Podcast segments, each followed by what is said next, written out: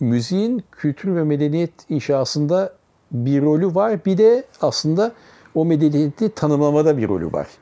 Yani ben kimim meselesine müzik, dinlediğim müzikle cevap verme konusuna geliyor. İşte 19. yüzyılda yaşamış bir e, gurme ve felsefeci vardır. Ne yersen osun.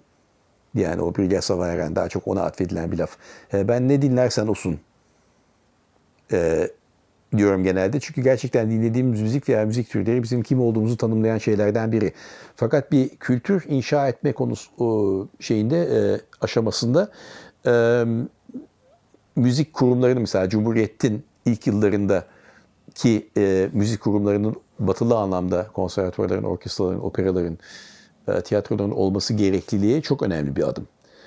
Fakat unutmamak lazım ki bu tepeden inme bir adımdı. Tepeden inmeseydi de Türkiye'de olmayacaktı. Bu kadar basit.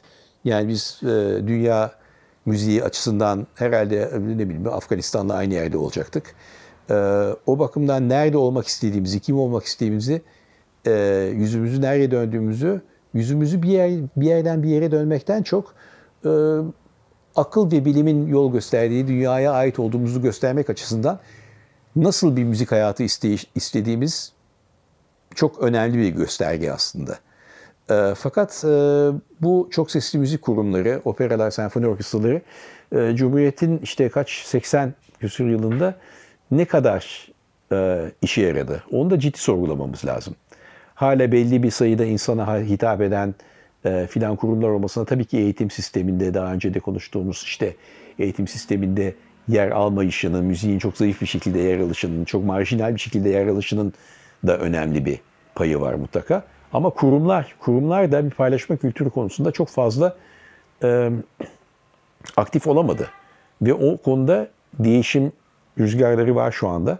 Fakat kurumları tabii şimdi yok etmeden ve kaybetmeden ki bu da gerçek bir tehlike bugün Türkiye'sinde e, bu kurumları e, bir şekilde tamir edip yeni bir paylaşma kültürüyle aslında e, daha çok kişiyle paylaşmamız lazım. Yoksa müziğin kendisini ihanet etmiş oluyoruz. Evet yukarıdan geldi, iyi ki gelmiş. Tamam.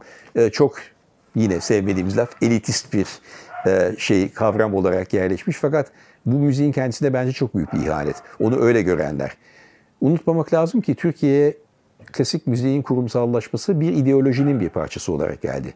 Fakat müzik bir ideolojinin e, tekelini alamayacağı kadar büyük bir şey. O ideolojinin paketiyle gelir ama ondan sonra yayılmaya başlar.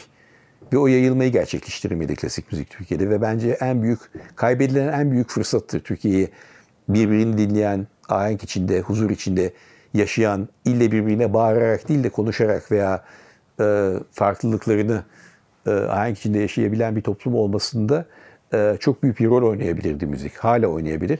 E, fakat e, o konuda bir e, yapılması gereken şeyleri aslında şahıslar ve kurumları yapması lazım. Bu eğitim sisteminde yarın sabah yani Cumhurbaşkanı veya Milli Eğitim Bakanı kalkıp ya bu müzik çok önemli şeymiş ya bu da en önemli biz zorunlu ve en çok zaman ayrılan ders yapalım demeyeceklerine göre onu yine bizler yapacağız.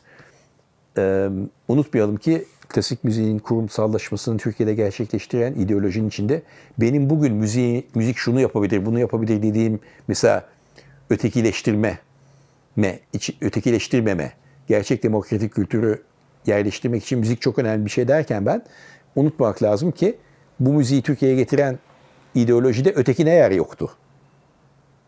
Evet yoktu. Hepimiz aynı olacaktık filan. O da çok gerçekçi değil. Ama böyle bir şey hediye edildi bize. bize. Şimdi bunu tepe tepe kullanmanın zamanı artık.